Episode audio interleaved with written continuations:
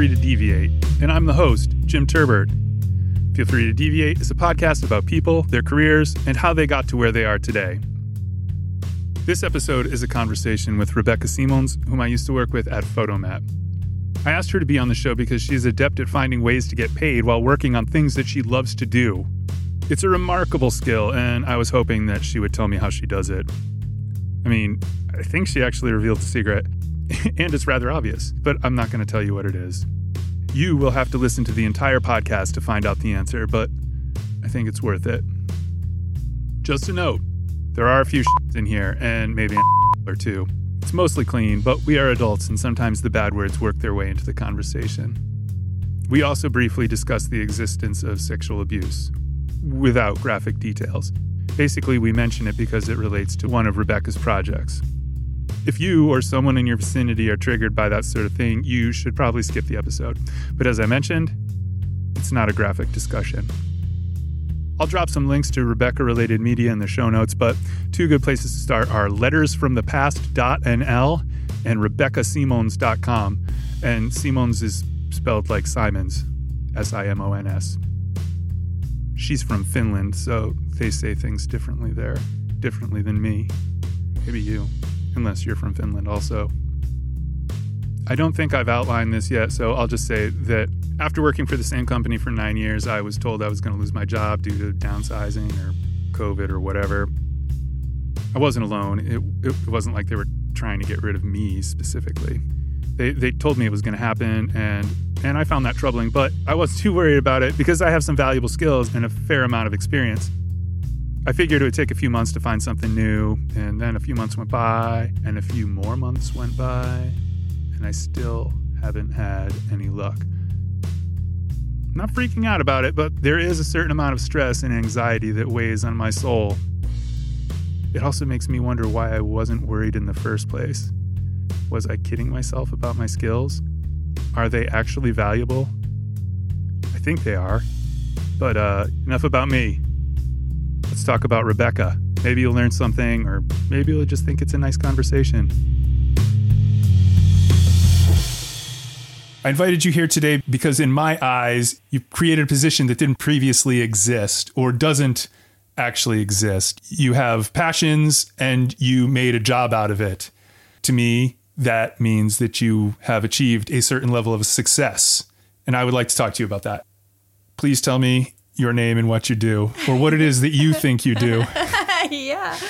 Well, I liked your introduction more because every time I have to introduce myself, then I, I struggle because I wear a lot of hats. I guess maybe that's what you're referring to too. But I usually introduce myself as my name is Rebecca Simons and I work within photography. That's my new one, and I learned it from you guys. I know, I remember. no, and, and, and before that, I said I'm editor, producer, curator, teacher, artist, somewhere between that, or all of that, or it's uh, too much of a mouthful. So I'm I'm Rebecca Simons and I work in photography, but it doesn't really cover it, you know. It doesn't, does it? No. So I'm still looking. Maybe we will figure it out by the end of this. I, I don't know that we need to figure it out. I that's Okay, I have a one. okay. I'm Rebecca Simons and I follow my passion. Ooh, look, look at you! Look at you dealing with. I took that from you now. that's those are the that's very it's very buzzwordy, right? I follow my passions. I'm a creator. I, what are some other buzzwords? A oh. creator. I don't know. Guru. Gu- to, not, to not sound pretentious. yeah. In order to achieve some level of success, especially people with arts backgrounds need to create a space for themselves. Mm-hmm. You work in photography, but you don't call yourself a photographer. yeah. That doesn't mean that you don't take pictures or make pictures. So, what does that mean? I work in photography. It means that I'm working on different sides of photography, but maybe I should say photography and art then. But I went to school to become an artist slash photographer, uh, but then I started working quite soon on the other end of, of photography. Are we good with the sound? There's one adjustment I'd like to make. Do it. Hold that thought. So far, we're having a great time. this is going to be the best podcast ever. Ever. I um.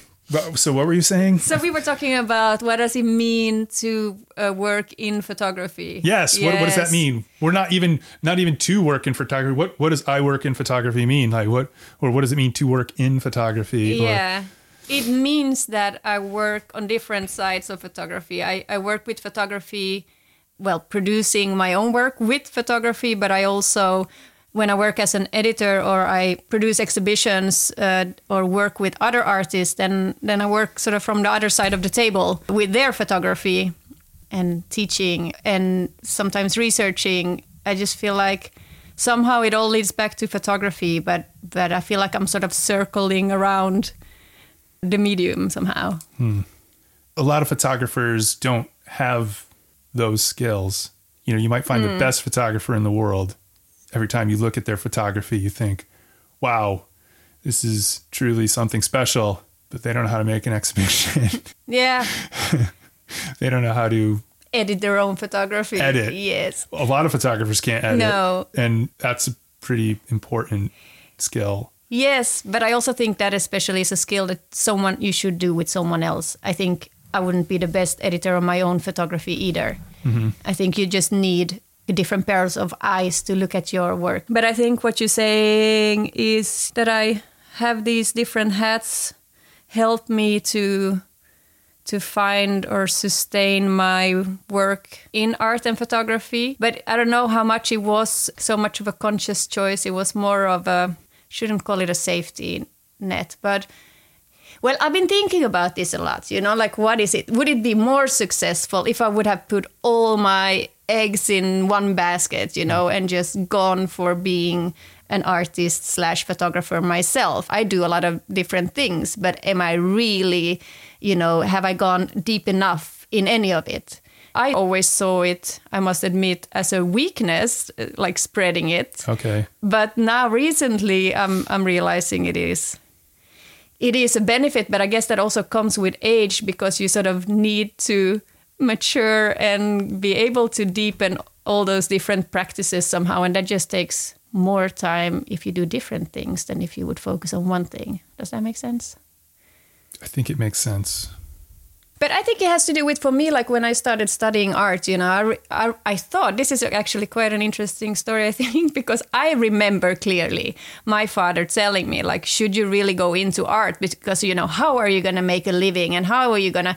So I was sort of, my mind, because I'm, a, I'm a very stubborn person. So maybe that's sort of like what gets me where I want to go anyway. But, but, um, okay, so I thought, okay, I'm going to prove him wrong, you know, like I'm going to make it, I'm to make it happen somehow and the way to make it happen was not to to try to sell my own art but it was try to you know find different ways to working within art and sustain my my practice that way but the interesting thing is like now like uh, so this was back when i started studying art which makes me sound really old now but it was 96 yeah Sounds about right. yeah, 96. So I was 15 and I left home to study art. so I was determined. Yeah.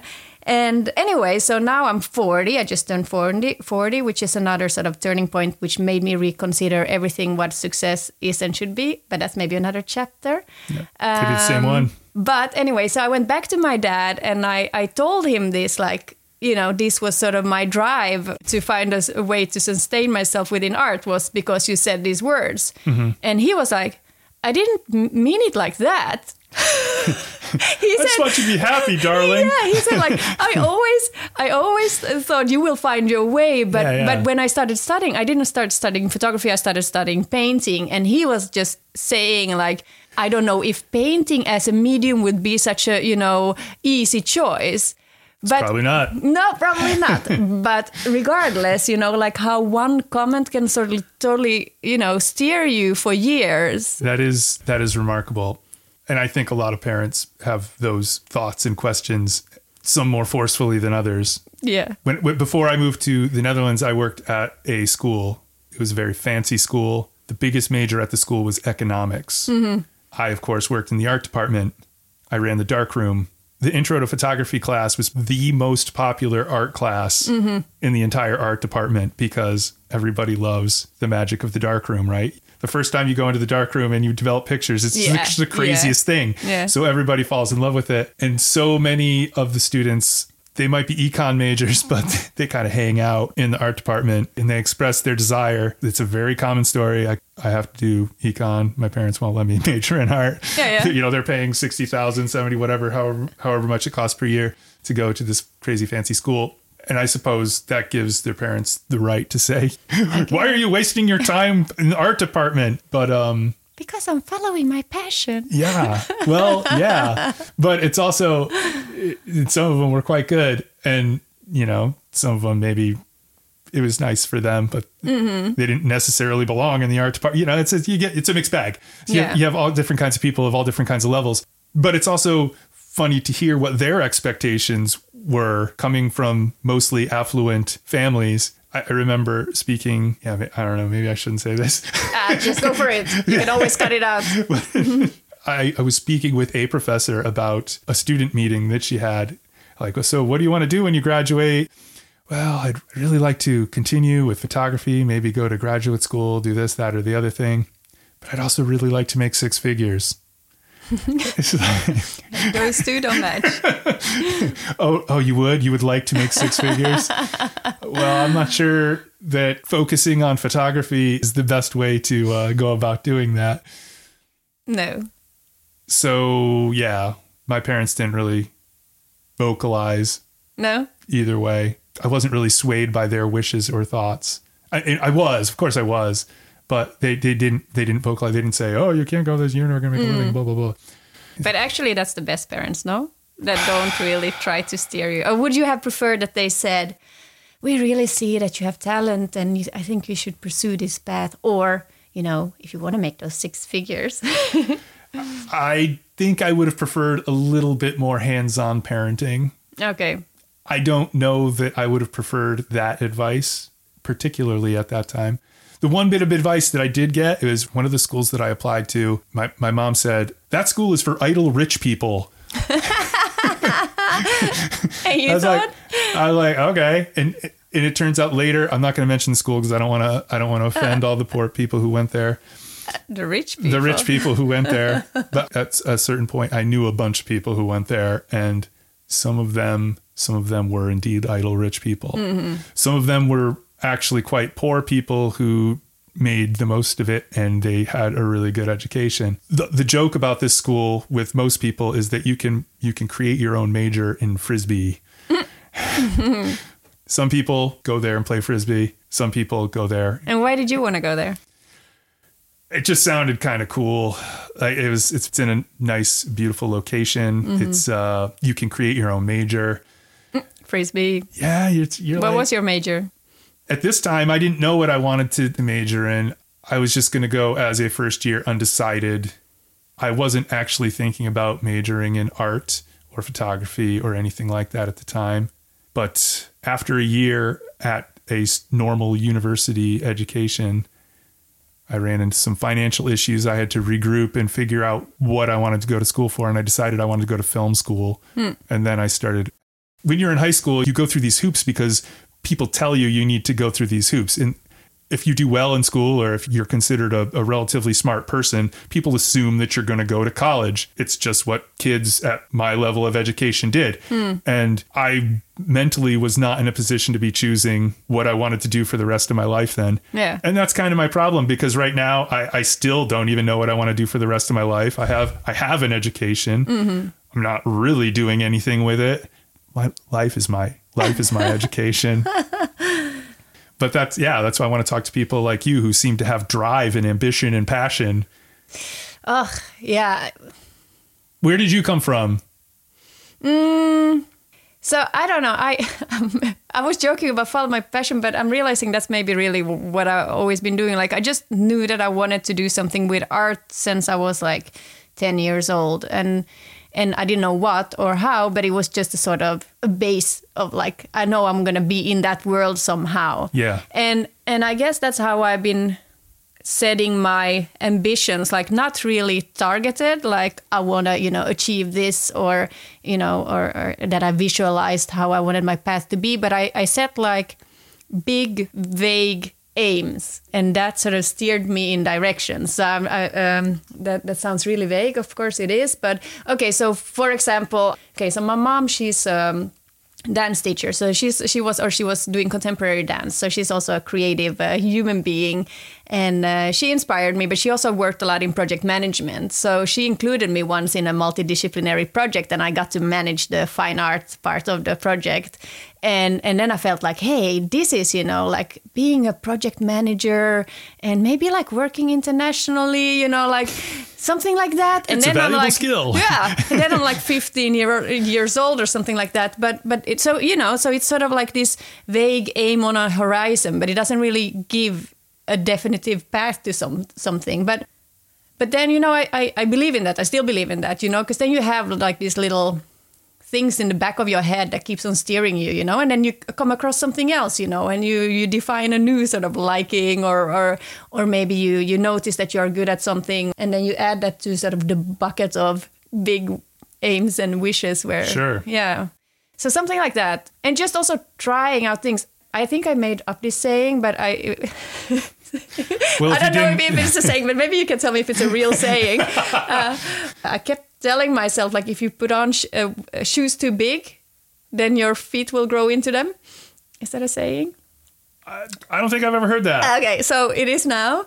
That's uh, nice. Yeah, and that's sort of what I follow. So I always thought I make myself a little bit uncomfortable, you know, like trying to you know go a bit yeah outside your comfort zone yeah and push yourself a little bit sure or maybe sometimes too much but you know and then you'll grow into that role and and then you learn from that so so sort of this eagerness to always sort of learn and, and move forward i think that's that's just a general good drive for anything to move forward it's a good trait to have yeah but that being said i think i want to like sense this 40 milestone. Yeah. and since Corona, and my, I had a personal crush, crush, not a crush, a crash. Crash, yes. A crash. So, like, um, what is overspannen? Like uh, burnout, burnout yeah. symptoms. And, and this made me, force me to also really reconsider a lot of things, uh, what I considered uh, success to be and what I wanted to do in life and etc. So now the healthier saying for me is I don't want to make it comfortable shoes because that sounds old, but like wear the shoes you like and you will be happy. I like that more now because it's right. less it's less sort of trying to achieve something or pushing yourself too much. I can relate to that. You know, I'm in the middle of a job search and it's not going well. Mm. I'm very undesirable. Okay, yeah, because you're a white man. Yeah, well, well the, the middle aged white man is probably the most oppressed group on the planet. Yeah. I that, know it's that's sad. a joke. that's a joke. No, I, I, just think that it's a hard time to look for a job. Mm. And as a non native speaker in a Dutch market, it makes it more difficult. Also, whether it's a man or a woman of a certain level of experience and age, you are at a disadvantage because people assume one that you are unwilling to do something that is below your yeah. experience level yeah. because once something more interesting comes along, you will take that instead, which mm. isn't necessarily true, by the way, if you're listening.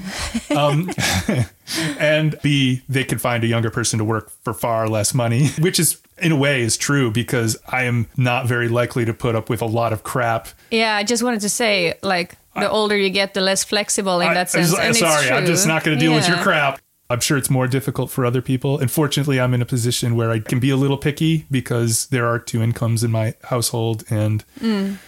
I'm, very fortunate. So I, I, have very little to complain about. Even though the job search is going poorly, I am doing my best not to yeah. get stressed out about it and let my failure in the job search drive me crazy. I'm not going crazy. I'm not crazy. Good to hear. I'm so convinced. I am not crazy.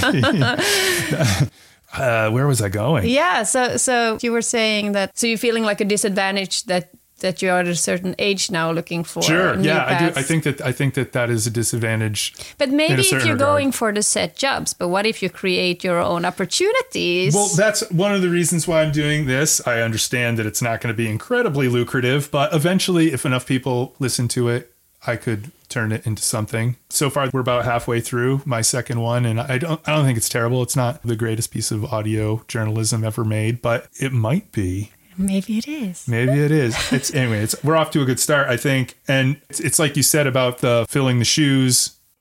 You look around you. Most of the people you talk to, they don't know what the hell they're doing. So there's absolutely no reason why any Joe off the street can't start a podcast No. and or you know organize an exhibition or Anything. do whatever.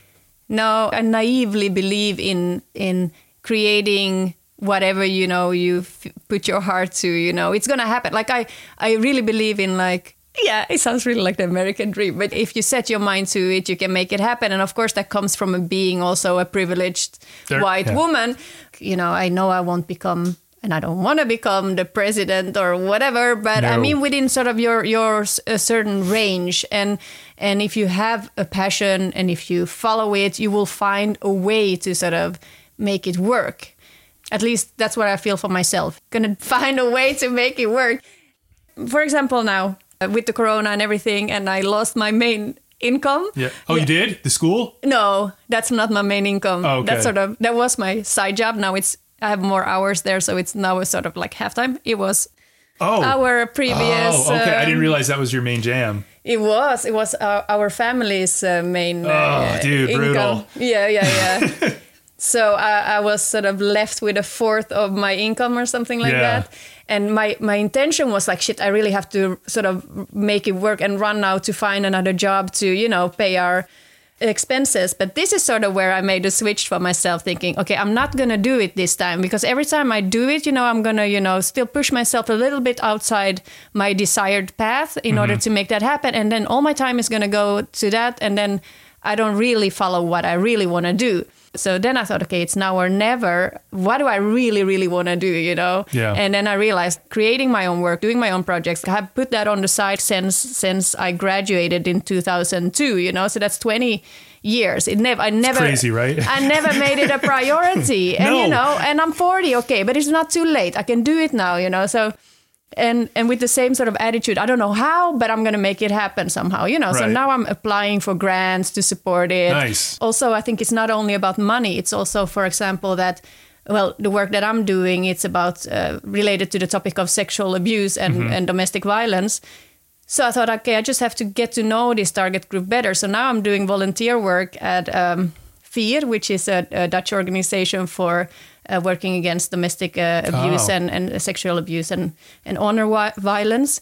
And I'm working with these girls, ladies at the safe house, and doing creative workshops with them.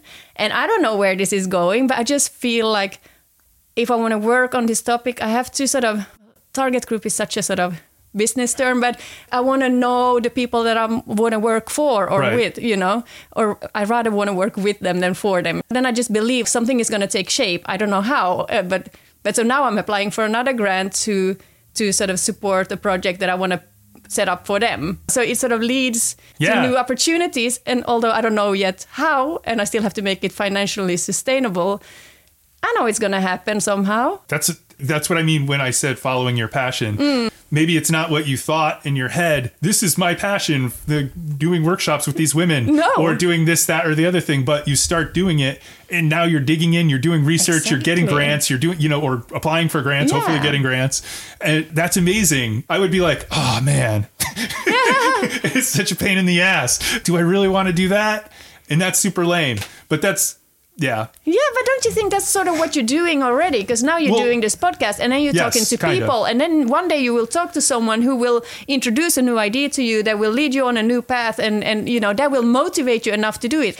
That's the point where you think that is lame or I don't have the energy for it. I think that's not really what you want to do. Then you know. Oh, well, that, Yeah. that's for sure. And I think that was my, that whole rambling mess that I said before. My whole point was that I'm trying to be more selective in what I apply for. Exactly. Because historically, and it goes back to my youth, my family is fairly blue collar. They uh, they own a transmission shop, and my like my stepdad is a huge do-it-yourselfer. So like we very rarely hired people to do things around the house. We were every weekend was some kind of crazy project, digging, moving wood, putting up drywall, doing all the stuff, and I hated it, but it taught me that anyone can do this work. You can do work, and you you can do anything for money and, and and that sort of stuck in my head for better or for worse. I think when you're younger, it serves you well because when all your friends are like, "Oh, I'll do a stupid job," you're like, "I'll do it, and I'll get paid, and it'll be awesome because I'll have money." Yeah. But then when you're older,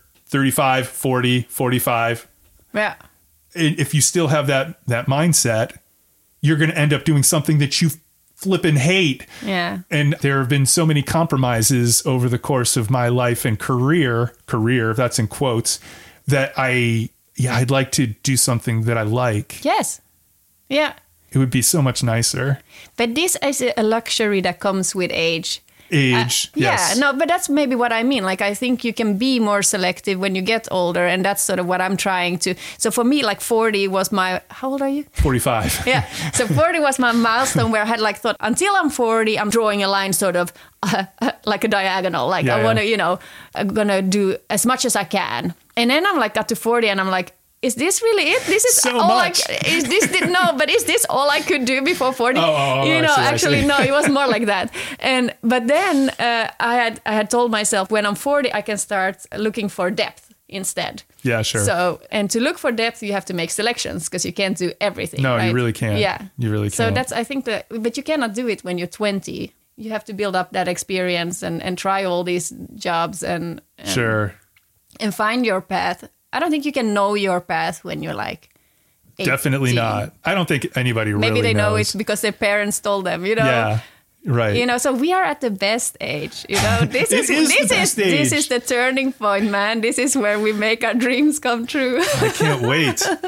I just need a dream now. yeah, dream big. I just need a dream. I want to know more about where you're coming from. So you said that your mom was a dance instructor. Yeah, she, was indeed a dance instructor. She came from Helsinki. So I'm from Finland, right? And uh, she came from Helsinki, which is a big city in Finland. And she went to Vasa, which where I'm born, um, with my dad. And that, that is a, a well a small city in Finland, but she brought dance, uh, contemporary dance, to that city. So within that city, she's known as the woman who brought contemporary dance there, which I think is quite amazing. It is cool. Yeah. Can, I'm going to interrupt just for one Yeah. second because I want to know.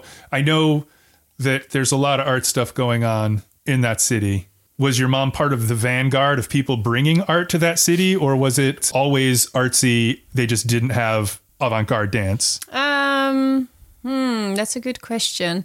No, I, I mean, I think the contemporary art scene has taken form along those years, but I wouldn't give her credit for that whole thing. But she's.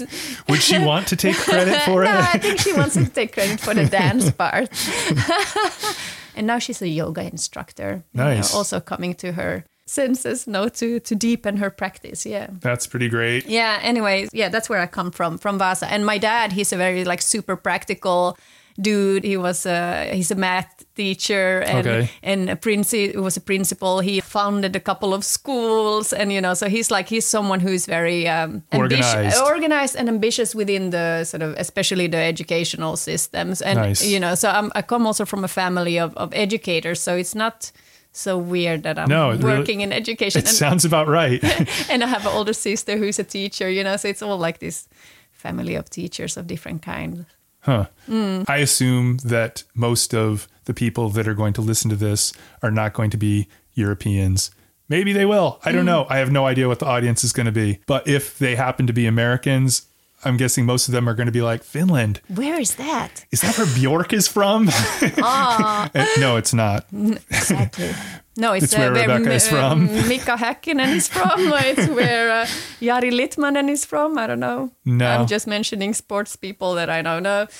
Uh, it's the land of ice hockey. I guess uh, Americans would know. Oh, they might know that. Well, yeah, it depends on where you're from in Mm-hmm. Oh, it's, America. it's where we say Santa Claus comes from. Oh, oh, yeah, because the North Pole. Yes, kind of, but we say Lapland, sort of Oh, Finnish yeah, yeah, Lapland. right, right. But yeah, then again, I guess that's also the American Coca Cola. Yeah. Uh, okay, we can't take credits for anything. It's it's called the land of a thousand lakes, but it's actually a hundred thousand lakes. It's a very beautiful country in the north, which is not officially part of Scandinavia, but the Nordic countries. Right. It's the only country up north that has a sort of totally different language than uh, than the other countries there. Oh, for real? I didn't know that. I didn't Wow. realize that. I mean, it all sounds yeah, so crazy Swedish, to me. Norwegian, Danish, they all related, but Finnish is like Something we're our own. Uh, I don't know, Martian Wow. people. That's impressive. I, I didn't know that. But don't, don't you speak this? Aren't you from the Swedish No, part? yes, exactly. So Okay. I, uh, I'm not that special. But do you speak? Do you? Can you understand? I understand like I don't know, like eighty percent of it, but I speak very poorly. Okay, so you were there, and did you go to school there? Yeah, so I went to school there, just normally what is it called, elementary, la di da school, and Yeah. whatever comes after that in High in school, Finland, middle high bar school, whatever. Yeah. And then there you can decide in the Finnish system you can decide when you're uh, actually 16, but I started a year earlier because I'm born in January. Then you can decide if you want to go more to in sort of practical direction or if you want to do more general studies or whatever. Right. That's kind More of what u- it's like here too, isn't it? Yes, but here it's earlier. Okay. Yeah. So there it's a yeah when you're 16, and here is when you're what is it 12? Oh shit! Is, that, is Yeah, it that early? it's like- it's coming up fast. I know, I know. So that's when I decided I want to go to art school, and then you have a sort of preparatory art school, three-year art studies, where I went, and that's why I had to move because you know Finland is a big country and the distances are Right, are- right. well, not compared to America maybe, but you know, like yeah, well, it's relative. It's enough- If- in it's Europe, enough. it's a lot of space. yeah. So I moved to to a another small town uh, where they had an art school to to study art. Did you meet your man friend there? Is did, did, is he going to school my there? Dutchman. uh, no, I met another Dutchman actually. Nice. nice. but because we were going to Germany on a on a school trip, and I met a Dutch guy on the boat, Uh-huh. uh, and uh, and then I visited him in, in the Netherlands. So I knew they had an arts academy up north in, Yeah. in Groningen, and that's actually what led me there. But it, not him because we already broken up. But I had been in the Netherlands, and You I a- knew they you had a they- taste. Yeah, exactly. so I thought, okay, this can be maybe my first step into the world with plans of sort of like traveling the world and seeing Yeah. everything. And then you know i stayed in this little country. Yeah i didn't really go because that's when i met also my um, current partner at, at the art academy in, Gro- in groningen. In Groningen, yeah, well, okay, but Groningen's a pretty, especially if you're working in photography. Groningen is a great place, uh, it's a it's a nice stu- student city yeah like it's a nice place to study and they have the Noorderlicht. They have the Noorderlicht, yeah, that's true. But I think for photography, I mean, I think it's better to be here or in Well, Den Haag or in. Amsterdam, yeah. Rotterdam.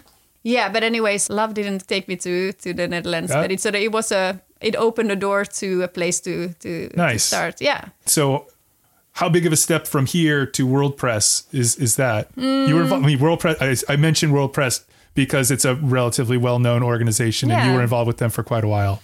Yeah, I worked with World Press Photo for seven years. But it's funny because I studied art, you know, and, and, and, and press photography was like for me Right. Uh-huh. not not at all attractive. I thought it was all about like like aestheticizing war and Sure. everything that World Press was standing for. I thought like, oh, I don't want to be involved in that. but um, then when I was doing my masters in in Leiden, you could do like for the for the whole contest, they asked students to to preview all the submissions to check if they were submitted right Right. And and so you did that to get you know paid. And then i saw that they looked for intern for the education department. And you know and i Ah, okay. like education. i was already That's working in education. So so i thought okay i'll i'll, I'll uh, apply for the for that internship even though i didn't really need an internship for my studies anymore. But i did that and then i got it. And and that was a way for me to start there. And then I got involved in that department and I loved it because you're in the middle of this whole network Sure. with all these people and Right. you know you learn so much from everyone at the end of my internship i had realized that they didn't have anyone doing the production so it was always the communication department doing the books and uh, if exhibitions and, and things well they had an exhibition department but that was for the general exhibition Uh-huh. So this was sort of where I saw an opportunity. So I, I went to my boss at that time and said like, hey, uh, I think you should offer me this position. You created a I position for yourself. I created a position for myself. I don't know if I was that cocky, but but sort of like I- I think you might have been. May- Maybe I was, maybe I was, but I think a bit more like with red cheeks and like What do you think, guys? yeah, maybe maybe I could do it, and uh, and they actually accepted. So that was uh, a really nice position to be because I was at the end I became like the senior producer, uh, and uh, and at the very end I was the interim of the, the department. But what I did mainly was like I coordinated all the productions that we did with the education department. So that meant that we we worked somewhere uh, with an educational program, often in countries where there was not much photography education, with institutes in well, from we worked in North Africa and Asia, where you know wherever. And then uh, what I could do is create productions with these photographers. So I I created books or I created online productions or uh, exhibitions, and it was great. It was great. It was really really Sounds nice. like a good time, yeah. or it, at, at the very least, a good good uh, learning experience. For sure. You got thrown into some cool stuff. Yeah, and I mean to emphasize like the importance of having a network. You know, like the people you meet in For seven sure. years in a network like that. I mean, It's I, pretty good it's, network. it's still really great to have. You know, like Yeah. and not now it sounds very opportunistic, but I mean like also really it's like really a lot of friends that came out of there. You know. Sure, sure, sure. Yeah. But also, I mean, oppor- yeah, it's opportunistic. So what are you supposed to do? Like just because, like, to avoid sounding opportunistic, not expand your No. network and like this No, no. this global network Yeah. of professionals. No, I Uh, think you should, but when it comes becomes a goal in itself, you know, like there's yeah, a sort yeah. of like. There's like a neediness that's involved that's unattractive, but sure, Yeah. you know, if you Yeah. can, you know, yeah, like you said, you're friends with them. That's good. yes, not not all of them. Well, you're friends with some, No, all of of them. them, every single one, buddies. Yeah, but it helps. It helps for sure to have friends in in good places. Yeah, and then we work together, And then we worked together. Yeah. and uh, that was uh, not long enough. no. What else about uh, your trajectory? Well, so in 2016, I stopped working at World Press Photo and then I went freelance. And then I started teaching at Willem de Kooning at the Academy here in Rotterdam. Yeah. Yeah. And then I also uh, looked for other, well, more projects and, and jobs. But it was really nice because I got right away a, a nice opportunity to work as a curator for a, for a project. And then uh, but why am I telling you this? Oh yeah, because I wanted to say also Rien, who is the director of uh, Photomat, Photomat. He uh, he was also they were collaborating with World Press Photo, Uh-huh. and I don't know if this is how he would tell the story, but the way I tell the story is that that when uh, when I was doing the evaluation of the collaboration that we had had with World Press Photo, I was a bit critical about the The viewbook thing. the viewbook thing Yeah. that he was running at the time. And and I remember, as I like to remember at least, he was sort of like looking at me with a smirk on his face as I was sort of criticizing a bit the the tool or Sure. and then he was like, ah, maybe I have something uh, for you. uh, and then we started to collaborate on this project called Transformations, or, or it was so it was initiated by Viewbook, but I I the book around here somewhere. I coordinated that with him, and so which was basically researching changes in photography, and it was a really nice project to work on where we interviewed a lot Really of was. people, and and it ended up in this production, which I th- still think is really useful and, and great, and Sure. and laid a basis for for a lot of the things that I'm doing now. Uh, and then he really generously just like passed over the whole transformations to me. So now, like me and and actually a former colleague or three former colleagues of mine are involved with it one way Oh, or you're still doing it. Well, yes, it's sort of it's been like a, a little bit passive now, but we're now actually working together with a festival in Sweden. Volume two or yeah, something. and we were supposed to, but now Corona killed it. But in Ah, Ar- in yeah. Arles at the festival this year, we were supposed to organize a seminar and and Cool. so so keep on sort of questioning where photography is going and what does it mean. And yeah, so it's still sort of alive. But yeah, so then I was working with Rien, and then he started this uh, new company then called Photomat together with his partner, and then they asked me if I wanted to be involved. Yeah, that was that's how we met it is. because you were working with them also during the Viewbook time. I was nine years Yeah. with the Zwagerman corporate complex. Long time. do you, do you want to say something about it? Uh, well, I'm gonna actually. I'm talking to Bjorn on Friday, and I asked Rien if he would talk too, because I'm sure both of those guys have some pretty good stories to tell. And I think like it'll be interesting to have Bjorn because I don't want all the people I talk to to be art people. Want to keep the audience as as, as, as broad as possible, but uh, uh, and also Rien has always been art adjacent. But I think that career wise, he's mostly a developer, company builder. I don't even know. Like I'll let him tell. I'll let I'll let him decide what what his Shall we do title his? is. Shall we? Hello, can my, my name is uh, Rien Zwagerman. I'm a designer at heart, but I also develop businesses. all right then. uh, but it, it could. I think it'll be good. It'll be good. Or not. I mean, unless he doesn't say anything, you know, it could be. It could just be that he doesn't want to say too much about anything. I don't know. I have no idea. Before Bjorn worked for Viewbook or Photomat, he built and sold a company or two, Mm. and he has a completely different type of education and a com- completely different experience. So you Yeah. know, that'll be good. And the, and also his approach to website company is completely different than basically everybody else in the company. Yeah. So yeah, we'll see. I, Yeah. I'm curious to hear more about his story. I, I know a little bit already because I mean I worked with him for so long, but I mean I don't really know the details of his old company, and I don't know a lot, Yeah. but I Oh. will. I will listen to it. All right. Well, ho- yeah. I have no idea when it's all going to happen, but Yeah. it's going to be it's going to be epic. Kids are going to be talking about it. all of, all of the kids, every single kid. All right. So passion wise, I know you have an exhibition coming up. Hmm. Is it an exhibition or a screening? You know, honestly, I don't know yet.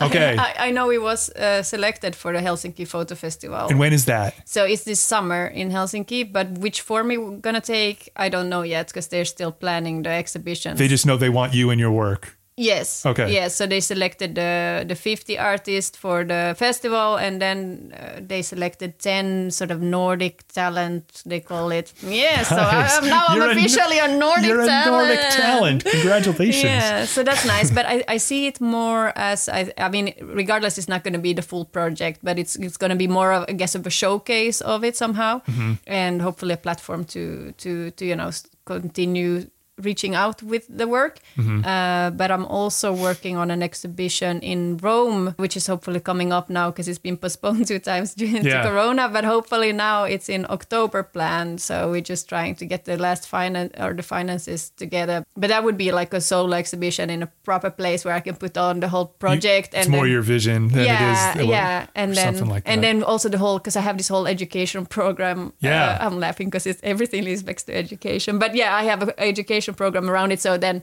the idea is that we would work with local partners there to to set it up and to inform kids about about this topic and so forth. You, you mentioned before how you try things and you see what comes out of them. But I remember from a previous conversation, perhaps making that other video, mm. because there was a lot of footage there, that you you mentioned that students, children, adult children would mm. approach you and share their experiences with you and then that would go off and potentially lead to these educational workshops or the letters from the past project was feeding the education project it seemed. Is that a correct yeah, yeah, observation sort of. Like I, I put up an educational program with it because I wanted to attract what I see as the right audience to there, which I see it as like young adults, and and so I got schools coming to my uh, exhibition when I had it in Finland. yeah So that was the start of it. But then uh, one of the girls who came in there, she shared, well, some shared stories, but she especially said she recognized the story of sexual abuse. She had been abused by her father during her upbringing. And she wanted to, she always felt misunderstood at the schools by the teachers because, because you know, she acted out as, uh, you know, and she Sure. became the bad, Yeah, yeah, bad yeah. kid or she became the overachiever or you- the, the good kid or whatever. But she felt, she never felt seen. So, so then, that led us on a new path where I, together with her, figured out a, a program where we talk to teachers about how to see someone who has a child who has gone through trauma and, and how to recognize girls or guys like her. So somehow one thing leads to to the next. I guess that's um, a pattern in life. yeah Yeah. one of the reasons I wanted to do this is I wanted to point out to people that you can just do something, just do something. I was looking for inspiration for myself. I was looking to hopefully inspire others. And I think that hearing stuff like that, like that one thing leads to another, mm. and there's there's little baby chain reactions or maybe even sometimes large chain reactions. I, I just think it's nice yeah, for people I to don't hear. know. I think sort I think thing. that's a really. I mean, it's a it's a good point to make. I guess Uh, like like you just have to start somewhere. Yeah, and and just the, have the to do something. Yeah, and the starting point has to be something I think genuine, something that you you're interested in, or something. Sincerity is important. Yeah, and then and then you know you have to have your eyes open for where it can take you. Of Yeah. course, you know, because of course the girl could have come into my exhibition and I would have had a conversation with her, but I would have never acted on Yep. on it. So you also have to, of course, act on opportunities that come your way. And I think another good skill to have is to make bridges to to sort Right. of see how something connects to something else. So how you know maybe you are doing completely two different complete completely different jobs, but maybe somehow they come can come together and one can benefit from the other. Like okay, so so now I'm doing this voluntary work at this organization yeah. and I'm also teaching at this school. Now I just proposed today, so I don't know if it's going to happen, but that that we would do a collaboration between Yeah. between that. Yeah, so Yeah, so great. that my students would tell the stories of, or, or, or they can you know help them create their create their creative abilities or and empower Gotta them use your resources, man. yeah so there's always and that that really you know gives me like energy and and sort of a kick to to Nice. find these connections between things or connecting people like you know you maybe know a really good curator and you know a really good young talent somewhere and you make them meet you know and Yeah. they will benefit from each other and that makes me so happy you know if you can make people come together or or projects come together or yeah One, la- one last thing. One last thing. I, I just wanted I wanted to ask a little bit about because because the letters from the past project is uh, deeply personal and family related. So it's not only personal for you, but it's personal for your entire family. How does that work? Do you ever get tired of talking about your family's dirty laundry? or do your does your family ever get tired of it? Has there been pushback? um If maybe just briefly explain the project, Mm, okay. or, or if you don't want to, what is no, what is the website? Oh, yeah, so it's uh, lettersfromthepast.nl. So the short story is that my grandfather sexually abused at least three of my cousins, and and this is a starting point of a conversation that I had with the family. And this whole story came out because my f- grandfather made inappropriate comments about me, which made me go out and talk to the family, like, "Has he done this to you too?" And that made this whole the story emerge. Upon which I then started to creating work first in the form of interviews with my family, and then I started adding sort of his archive and my own material to Yeah. it. Yeah. So that's the backstory. And uh, the question was, do they? Yeah, I think there were more hesitations in the beginning from my family, and especially when my grandfather was still alive. Oh yeah, Um, and I did tell them that I would check with them every step on the of the way to sort of see if they are okay. you still cool? Yeah. So I try to do that. And and I also notice on the reactions that I get now, you know, like they also because you know when they get feedback from people like that it's been useful for them, you know, and they see sort of the the use of hanging out this dirty laundry of Yeah. the family, I think that also empowers them too. So it doesn't exhaust you. No, I mean, I you know, it's I wish that my especially my cousins wouldn't have been in that situation, of course. of but I think like if you have this sort of personal story, I think that's something so powerful. You know, like if you can use something that is connected to yourself and share that, so that other people can also feel sort of a personal connection to. Like if they are have been in a similar situation. I'm not tired of it at all. I just feel like this is just getting started, you know? All right. Yeah. yeah, I guess like it's funny to uh, funny. It's it. I think it's kind of funny to drop that heavy bomb at the end of uh, of a conversation, but it's probably better for people to investigate the project Mm-hmm. on their own at the website letters Yeah. to the past.nl. Letters from the past.nl. Yeah. I and whenever I post this, I'll put the links to that in the the little micro Oh, explanation video yeah. and uh, the photo map video and. uh Oh, and maybe you can also actually link to this material, Oh, oh, yeah, we haven't oh, talked about No, yet. we haven't. We haven't. I forgot. I'm sorry. I totally forgot about it. Let- let- Do we let- still have time? Yeah, well, sure. Why not? Just go. I mean, no Yeah. rules. Okay. Uh, well, so I wanted to mention this, which is also one of my babies. It's a project, well, now a publication called Creativity as a Career, but it started out as a project called Ale Art, which is, I think, still a terrible title, but we didn't never found a better title. But it's like entrepreneurial That's learning. just its name now. yeah, entrepreneurial learning for artists. So this started in 2007 when I just had sort of graduated from art school and realizing that there is a gap between the real world and the safe art academy. There really is. Yeah, and trying to figure out like how to close that gap a little bit. So I set up this international uh, European project where we worked with different schools and the kids at that school, the schools, so art academies. And together with the teachers, we created this publication. So all these teachers also have one foot in the art world as, as an artist. And, and then we interviewed a bunch of people. And so then we had one of the teachers, Rutger Middendorp, who was already uh, starting sort of to write a book on, on this topic. And anyway, it's an open source, and that's why I wanted to mention it. It's an open source material. There's a website uh, for it where you can download all this material. And it's it's not only a guide for artists, and it's supposed to target like any kinds of artists. So not only visual artists but you know there was also musicians dancers Sure. uh, involved in this. It's a, a set of cards that you can download and these cards are they have questions they have uh, assignments and they have statements. And then there's a rule like instructions how you can use these cards to develop your entrepreneurial learning actually as an artist. But it's not about sort of like how do i set up my business? It's not like that. It's more like your inner entrepreneurial skills. And it starts with the question like what is your idea of, a, of success? To sort of step away of the hollywood or the american idea of it and and more look at like what does it what does success really mean for me? Does it mean maybe balancing my family with my artistic practice or and whatever it is is that that's your starting point.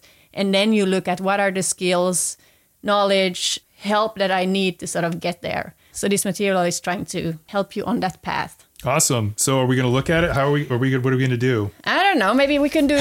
maybe we can do this. Like this is one of the things that I do with my students is when we start the idea of success. Oh boy. Then I draw a, a line in the classroom, and you stand all stand in the middle of the line, right? And I, I I read out the statement, and then you choose if you're for it or against it. Yeah. Okay. Well, I'm not going to stand in a line, but Do it. Do it. let, let's we'll, we'll do something. Okay. So then, for example, it would be, uh, which do you prefer more, money or freedom? Freedom. Yeah. And then you have to motivate your choice. Why? That's a good question. Why? I like freedom more because often money is tied to doing things that are either soul crushing or mind numbing. And I do not like to have my soul crushed or my mind numbed. So, freedom, if it means that you receive a little bit less compensation, is worth it every time. Yeah. And then probably, you know, someone at the other end would say, yeah, but you need money, you know, in You order do. to. And then you have really this do. whole discussion about it. And then that hopefully, you know, helps you sort of form also your own ideas of it. Shall we try another one? Yes, please. Let me let me find one that makes sense. okay. Uh, this is a statement. Um, I'm not afraid of failure. You must fail in order to succeed. Do you agree or disagree? I, I agree. Mm-hmm. I, I I'm particularly skilled at failing, and I have learned very much from failing. I wholeheartedly agree with that. I I I I don't know who would disagree. Do you disagree? No, I don't. but I do think it's an important realization to have that failure. I do. Well, let's say I try to avoid failure a course. lot. Yes, Nobody wants to fail, No, but- but I think we should embrace failure Yeah, more. totally, yeah. Because if we don't fail, you know, that's exactly then we get the the best sort of Yeah. lessons in life. Well, there's another phrase. I don't know where I heard this, but you never want to be the smartest guy in the room hmm. because then you'll never learn anything. Oh, yeah, You know, yeah. that's how you learn how to do stuff. You know, if you want to learn a new piece of software, Yeah. have a project in mind, try it. First time, you're totally gonna you're totally gonna screw it up. But then, you know, Exactly. and then you can do it in your sleep. yeah. So maybe if you don't fail, that means that you're not taking enough risks. I would Yeah. say I would say that Yeah. is that is true. Or you're just amazing. You're just good at everything. um, yeah, so those kind of questions. And then it's like, do you think that having a second job means that you are less successful? I don't particularly want a second job, but I, yeah, I, you know, whatever. Lots of people have a side hustle. I, I don't see any problem with that whatsoever. If you need to do it to facilitate something you truly, truly, and deeply mm-hmm. want to do, if one of these jobs or undertakings is something that gives you a true and deep fulfillment, and that, and you have to work on the weekends or or at night to to supplement that, technically, it's a bit less freedom. Yeah, or you buy yourself that freedom to, so like by having a second job, Sure. you create freedom to create whatever you want to do with the rest of the time Right. you have. Yeah, especially as you get older, that gets harder. You got kids, you're tired, blah, blah, blah. Yeah, you just got to do what you got to do. I hate that phrase. You got to do what you got to mm-hmm. do. You need to work out a system where you can do the things that you find fulfilling. Yeah, Hopefully, they will reward you financially as well. yeah, exactly. Okay, last one here then. All right. Do you you have to have talent to be successful? Do you agree? I don't. I just peaked the peaked the volume to the max. Uh, I I don't believe that is true. you need no talent. I think that depending on what you consider successful, in what situation you consider it successful, there's a there's a combination of qualities and skills that lead to success. There's lots of leeway for this formula, but I think that it's a formula of talent, hard work, and luck, mm-hmm. and they all kind of come together. And sometimes one is stronger than the other. But the examples I'll give are I've lived in places where you could go to a, a bar in town and hear the best bands. Mm-hmm. They're just so good. Guys are going nowhere. Like the guys have been playing their whole lives. Mm. They are masters of their instruments. They can write songs. They've got the feeling. When they sing, you believe it. It's not mm-hmm. like, oh, I'm drunk and this is a good mm-hmm. band. Yeah. It's like, wow, that guy's truly talented. No ambition, no luck Yeah, it's going to be impossible to be successful if you don't have the drive exactly. and and but then if you take talent out of the equation, so you only have drive and uh, what was- well look at pop music yeah, I, i'm using music as an example Mm-hmm. Sure. look at instagram look at look look at some of these photographers who have a million followers Mm-hmm. The most boring ass photography you've ever seen in your entire life and they post another picture of a beautiful sunset yeah. But then, okay, so but that leads us back to the question: What is success, right? exactly Because is success then a lot of visibility, or is it is it money, or is it you know achieving something like? Is yeah. the lifetime of work honing your skills and becoming a great musician success? Uh, yeah, I guess it is.